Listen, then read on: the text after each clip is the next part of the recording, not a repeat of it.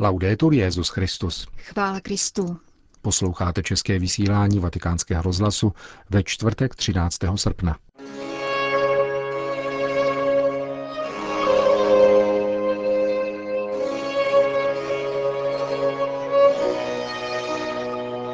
Mezinárodní politika se zajímá o papežovu encykliku Laudato Si. Uvedl stálý pozorovatel svatého stolce v newyorském sídle Organizace spojených národů. Svatý stolec podepsal konkordátní smlouvu s východním Timorem. Hájí ještě Amnesty International lidská práva?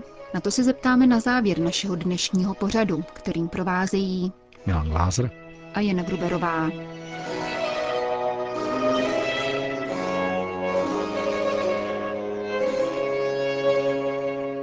Zprávy vatikánského rozhlasu. Vatikán New York. Laudato Si, druhá encyklika svatého otce Františka zaměřená na péči o společný dům, vzbuzuje zájem nejen v církevních kruzích. Slovům Petrova nástupce naslouchají a hojně z nich citují také političtí představitelé po celém světě. Potvrzuje pro naše mikrofony kardinál Peter Tarkson, předseda Papežské rady Justícia et Pax. Mohu to dosvědčit. Na konci června jsem byl v New Yorku, kde jsem vedl delegaci svatého stolce, která se účastnila diskuse o změnách klimatu. V řadě vystoupení se objevily citace z papežovy encykliky, která ovšem přímo nepojednává o změnách klimatu, nýbrž o stvoření a integrální ekologii. Nicméně ve vystoupeních na New Yorkské konferenci zazněly myšlenky z oné části encykliky, která pojednává problematiku klimatologických změn. To byl tedy první ohlas, který jsem zaznamenal. Na adresu našeho úřadu stále přicházejí dopisy, které svatému otci gratulují k publikaci tohoto dokumentu. Jejich pisateli jsou nejenom odborníci, nýbrž také vládní představitelé. V červenci se v Paříži konala konference o otázkách životního prostředí a prezident Hollande při jejím zahájení rovněž citoval z papežovy encykliky. Před několika dny jsem se vrátil z Ghany a také její prezident ocenil papežský dokument v dopise tamnímu apoštolskému nunciovi. Dopad encykliky na představitele vlád a světových organizací je tedy nepochybný.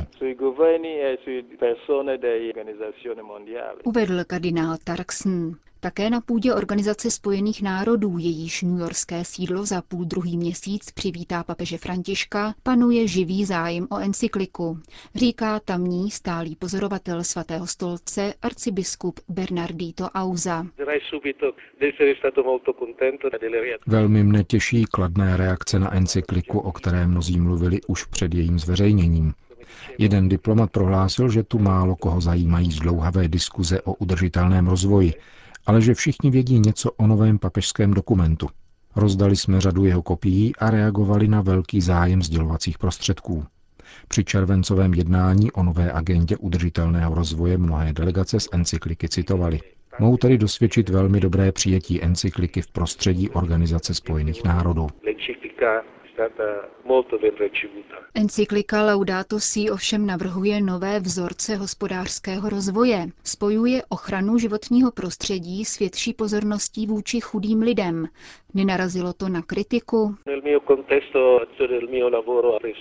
V rámci své práce u Spojených národů poslouchám oficiální projevy členských států, a to zejména rozvojových zemí, ale také proslovy zástupců významných mezinárodních organizací, obchodu a ekonomiky. Povšiml jsem si, že tu narůstá povědomí o důležitosti integrální ekonomie, jak to vyslovil papež. Existuje touha zbavit se posedlosti ekonomického rozvoje, založeného pouze na údajích hrubého domácího produktu.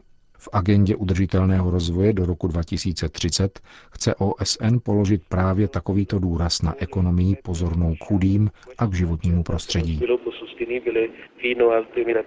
V pátek 25. září vystoupí svatý otec František v sídle Organizace spojených národů. Můžete nějak přiblížit atmosféru, v jaké se očekává jeho tamní promluva? První známkou velkého očekávání jsou tisíceré žádosti o vstupenky, které už jsme bohužel všechny rozdali. V OSN se o papežově návštěvě mluví prakticky denně. Několikrát jsem se setkal se zástupci protokolu a stále ještě řešíme možnost, jak vyhovět tomuto velkému očekávání a žádostem zahlédnout svatého otce alespoň z dálky. Myslím, že OSN v onen den prožije významnou událost.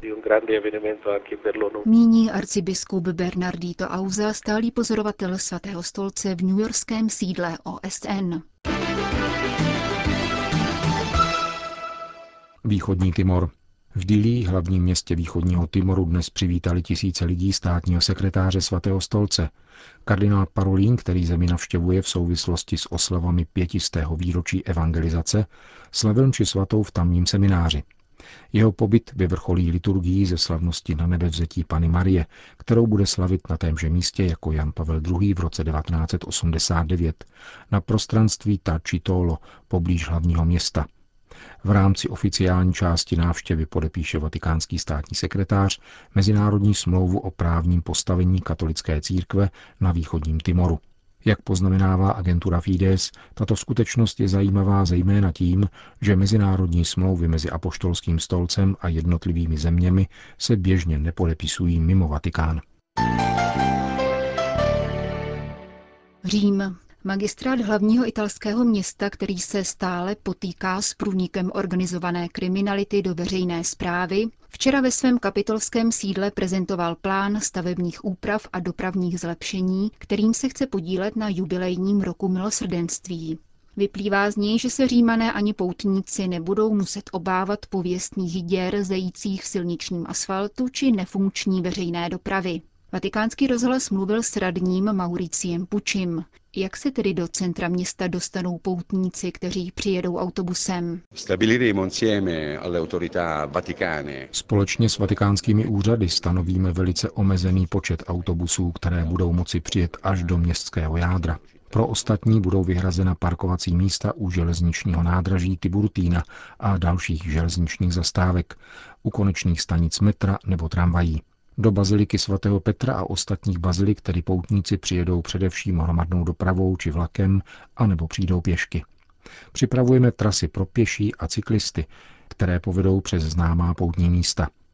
Myslím, že je to ve shodě s úmyslem papeže Františka, který si přeje, aby poutník přišel ke svaté bráně se srdcem naplněným vírou. V září zhájíme stavební práce, které se zaměří na úpravu silnic, chodníků, ale také zelených ploch a tramvajových linek. Ujišťuje radní římského magistrátu v souvislosti s blížícím se zahájením svatého roku, během kterého se očekává až 30 milionů poutníků. Řím. Nejvážnější je problém rozvodu mezi církví a společností, říká předseda Papežské rady pro rodinu v rozhovoru pro italský katolický týdenník Familia Christiana v souvislosti s nadcházející biskupskou synodou o poslání rodiny. Mezi rodinou a církví existuje nerozlučný svazek, říká arcibiskup Vincenzo Pália a dodává, že manželství a rodina jsou dobrem pro církev a církev je dobrem pro ně. Musíme si konečně uvědomit, že krize manželství a rodiny je krizí víry, a k tomuto uvědomění nás papež vybízí, říká arcibiskup Pália. Předseda Papežské rady pro rodinu konstatuje, že občanské pojetí rodiny v posledních letech povážlivě ochablo a v církvi neproběhlo odpovídající teologické prohloubení těchto témat. Proto papež František zejména středečními katechezemi chce nabídnout novou a širší reflexi manželství a rodiny, probudit nové nadšení a podat nový pohled na manželství na základě víry. Problémem je však polarizace, kterou vyvolávají média přílišným a nebezpečným zjednodušováním. Evangelní styl, který razí papež, je výrazem pastorační péče i uprostřed choulostivých situací. Nejde však o to hledat nějaké nouzové řešení, které by znásilňovalo věrouku ve prospěch pastorace, ani o domělé právo na milosedenství či snížení laťky pravdy za účelem rozšíření svobody. Míní arcibiskup Pália, předseda Papežské rady pro rodinu.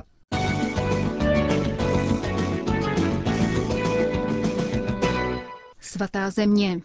Na webových stránkách latinského jeruzalémského patriarchátu byla publikována petice Katolického centra na obranu lidských práv, které požaduje, aby izraelské ministerstvo obrany zveřejnilo přesnou a úplnou trasu zdi, která má oddělovat Izrael a Palestinu v údolí Kremizan v Beit Jala. Nejvyšší izraelský soud totiž zrušil rozhodnutí nižšího soudu z dubna tohoto roku a schválil stavbu této zdi, která připraví 58 palestinských rodin o velkou část jejich pozemků. Nejvyšší soud rozhodl 6. července tohoto roku, aby byly ušetřeny dvě salesiánské instituce a jejich pozemky, totiž klášter a škola pro 400 dětí, kterou provozují řeholní sestry. Izraelská armáda tedy bude pokračovat ve stavbě zdi tak, aby salesiánský konvent a škola zůstaly na palestinské straně. Hrozí však, že část pozemků 58 palestinských rodin se ocitne na izraelské straně. Zmíněné katolické centrum na obranu lidských práv proto žádá, aby izraelské ministerstvo obrany zveřejnilo trasu tzv. bezpečnostní zdi a přerušilo do té doby její stavbu. Spojené státy americké. Právo na život je lidské právo, které je základem všech ostatních práv, píše filadelský arcibiskup Charles Chaput ve svém diecézním věstníku. Vyjadřuje se tak k případu organizace nesoucí zavádějící název plánované rodičovství, jež ve Spojených státech provozuje nechvalně známá zařízení provádějící umělé potraty. Arcibiskup Šaput reagoval na zveřejněné video, které odhaluje morbidní praktiky této instituce, jež kromě potratů také obchoduje s orgány potracených dětí pro laboratorní účely. Úmyslné zabití nevinné lidské bytosti, píše Šaput, je obzvláště hanebné a nelze je ničím ospravedlnit. Debora Nukatola, vedoucí oddělení potratové chirurgie, totiž na jednom videu bez uzardění popisuje zvrácené praktiky, které filadelský arcibiskup označuje za odporné, hrůzné a barbarské a vybízí všechny křesťany, aby nešetřili silami při povinné obraně spravedlnosti a charity ve Spojených státech. Jedná se o miliony dětí, které jsou zabíjeny, říká arcibiskup Šaput. Je zapotřebí je chránit. Člověk svoje i cizí děti chrání. Právě to jej činí člověkem. Irsko. V Dublinu v těchto dnech po dvou letech zasedala Mezinárodní rada Amnesty International, která podle svého vlastního prohlášení 11. srpna schválila revoluční rozhodnutí, tedy uznat prostituci za lidské právo a v důsledku toho pak bránit práva sexuálních pracovníků. Tito pracovníci jsou vysoce marginalizovanou skupinou, hrozí jim trvalé riziko diskriminace, násilí a zneužití. Naše světové hnutí takto připravuje cestu k politickým opatřením, která by hájila lidská práva sexuálních pracovníků. Uvedl Salil Shetty, indický generální tajemník Amnesty International. Strategie nevládní organizace přitom předpokládá legalizaci prostituce. Pojem prostituce ovšem nahrazuje termínem sexuální práce. Zákaz či dokonce trestní postih takovéto sexuální práce pak podle Amnesty International porušuje lidská práva poskytovatelů sexuálních služeb. Sexuální pracovníci jsou podle lidskoprávní organizace poškozováni ku příkladu násilným vynucováním testů na virus HIV a dalšími zdravotnickými zákroky, vydíráním, obtěžováním, fyzickým a sexuálním násilím, vyloučením ze zdravotnické péče a sociálních služeb a podobně. Nevládní organizace sice nadále vystupuje proti nucené práci, obchodování s lidmi, včetně toho spojeného se sexuálním vykořišťováním a proti sexuálnímu zneužívání nezletilých. Tyto jevy ovšem nijak nesouvisejí se sexuální prací, vyplývá z klíčového dokumentu Amnesty International. Lidská práva zažívají svůj historický den, objasnil generální tajemník organizace, který bude nadále ovlivňovat naši agendu v této kritické oblasti.